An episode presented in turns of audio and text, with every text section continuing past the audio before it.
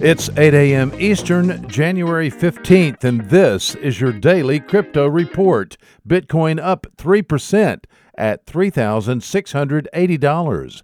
XRP up 3% at 33 cents, and Ethereum up 8% at $127. These are your leaders by market cap. Top gainers in the last 24 hours QLC up 39%, Augur up 29%, and Tierion up 25%. Today's news. The Hong Kong based Bitcoin futures exchange BitMEX is closing trading accounts in the U.S. and Canada. Canadian regulators have cracked down on BitMEX, sending it notice of noncompliance. No word yet on why BitMEX is closing U.S. accounts. The South China Morning Post reports today that BitMEX is also notifying users in North Korea, Iran, Syria, Cuba, Sudan, and Crimea that these are also restricted ju- uh, jurisdictions. BitMEX continues to chug along with almost a billion dollars in crypto assets trading on their platform.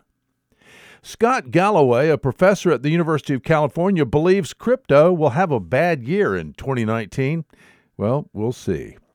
And finally, George Nethercutt Jr. represented Washington State in the U.S. House of Representatives for 10 years, from 1995 to 2005. He wrote an op ed piece at TheHill.com entitled, quote, Washington must defend American crypto innovation, not crush it, unquote.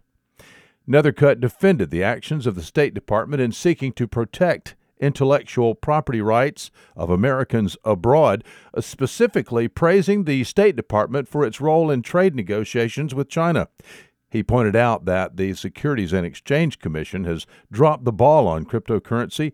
Nethercutt wrote, quote, we should focus on facilitating all the benefits of blockchain and crypto assets stand to provide. That starts with clarity. Lawmakers and regulatory officials should be working together to ensure that cryptocurrencies are not wrongly and hastily categorized under decades old securities law, but instead are allowed to thrive under sensible new legislation. Unquote. George Nethercutt Jr., founder and chairman, George Nethercutt Civics Foundation, writing at thehill.com.